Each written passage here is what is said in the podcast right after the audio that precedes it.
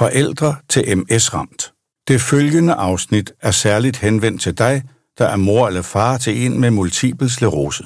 Hør mere om, hvordan du bedst støtter dit MS-ramte barn uanset alder, og får gode råd til at håndtere de svære perioder, og hvordan I bedst muligt får hverdagen til at fungere. Et godt liv med MS. MS er en livslang kronisk diagnose for den person, der har fået diagnosen, og det gælder også for den MS-ramtes nærmeste familie. Det er helt almindeligt, at den nye situation lige skal fordøjes af alle, der er tæt involveret, før man overhovedet er klar til at acceptere situationen. Denne proces tager tid. Åben dialog og et godt socialt netværk er løsningen på mange problemer, især i forhold til at klare hverdagens udfordringer. Sammen med sin MS-ramte datter eller søn bør man forsøge at styrke og udbygge relationerne i familien, men man skal også huske at give sig selv og sit MS-ramte barn plads i familierelationen. Måske ender man med at knytte endnu tættere bånd som familie efter at have gennemgået en krise sammen. Det er en god idé at tage sig tid til at have en åben dialog med den MS-ramte og tage imod ekstra tilbud om hjælp fra omgivelserne, når den byder sig.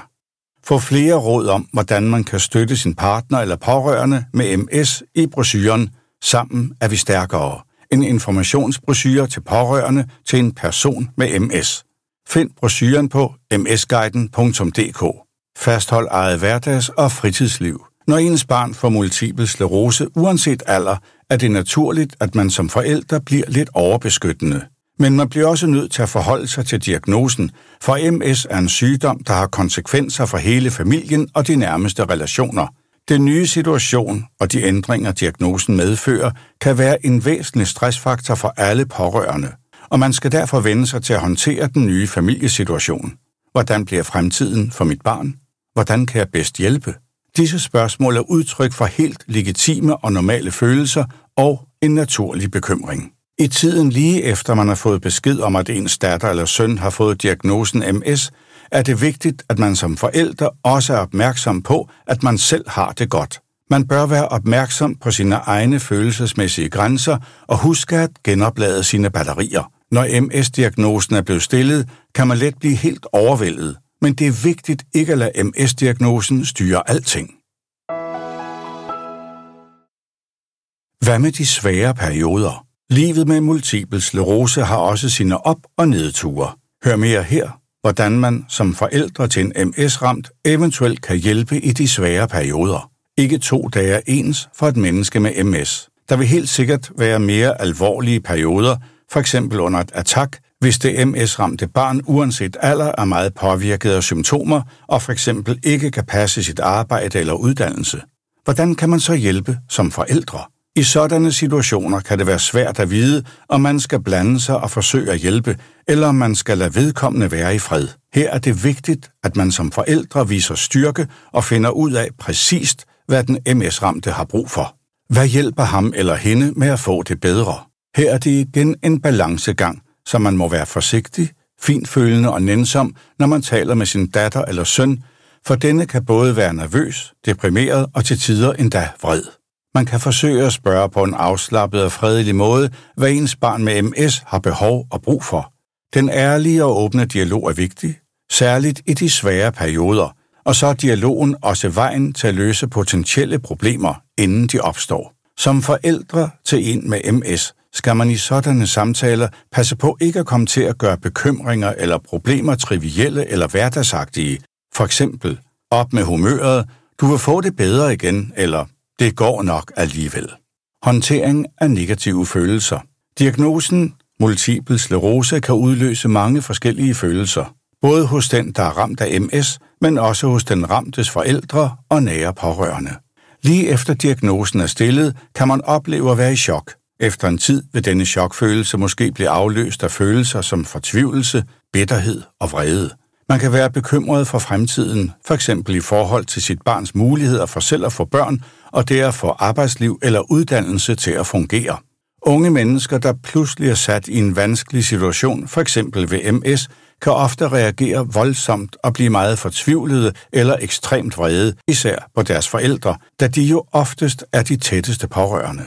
I den situation må man som forældre forsøge at holde hovedet koldt og blot se den voldsomme reaktion som et udtryk for frustration og fortvivlelse over, at det lige skulle være dem, der fik en kronisk sygdom.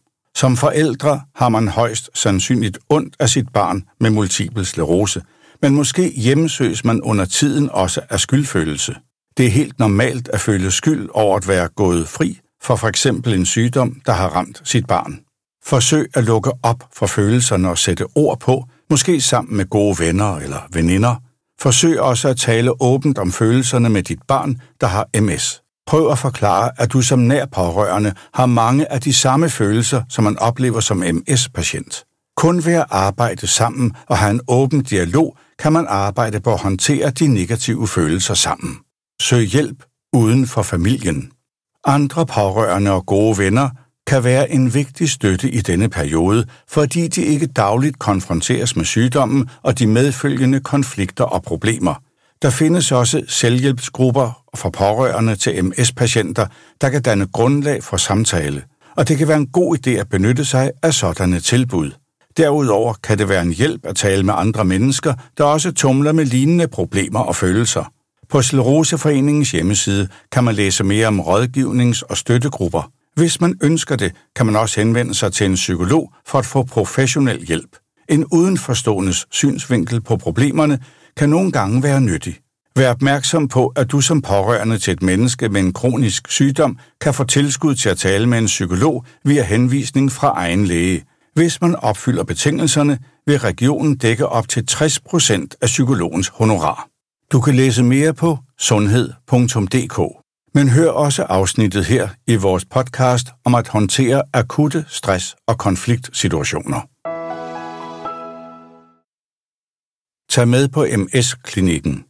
Nogle gange er det rart ikke at være alene til konsultation på MS-klinikken, og derfor kan det som forældre være en god idé at tilbyde at tage med på MS-klinikken, både som støtte for sit MS-ramte barn, men også for sin egen skyld.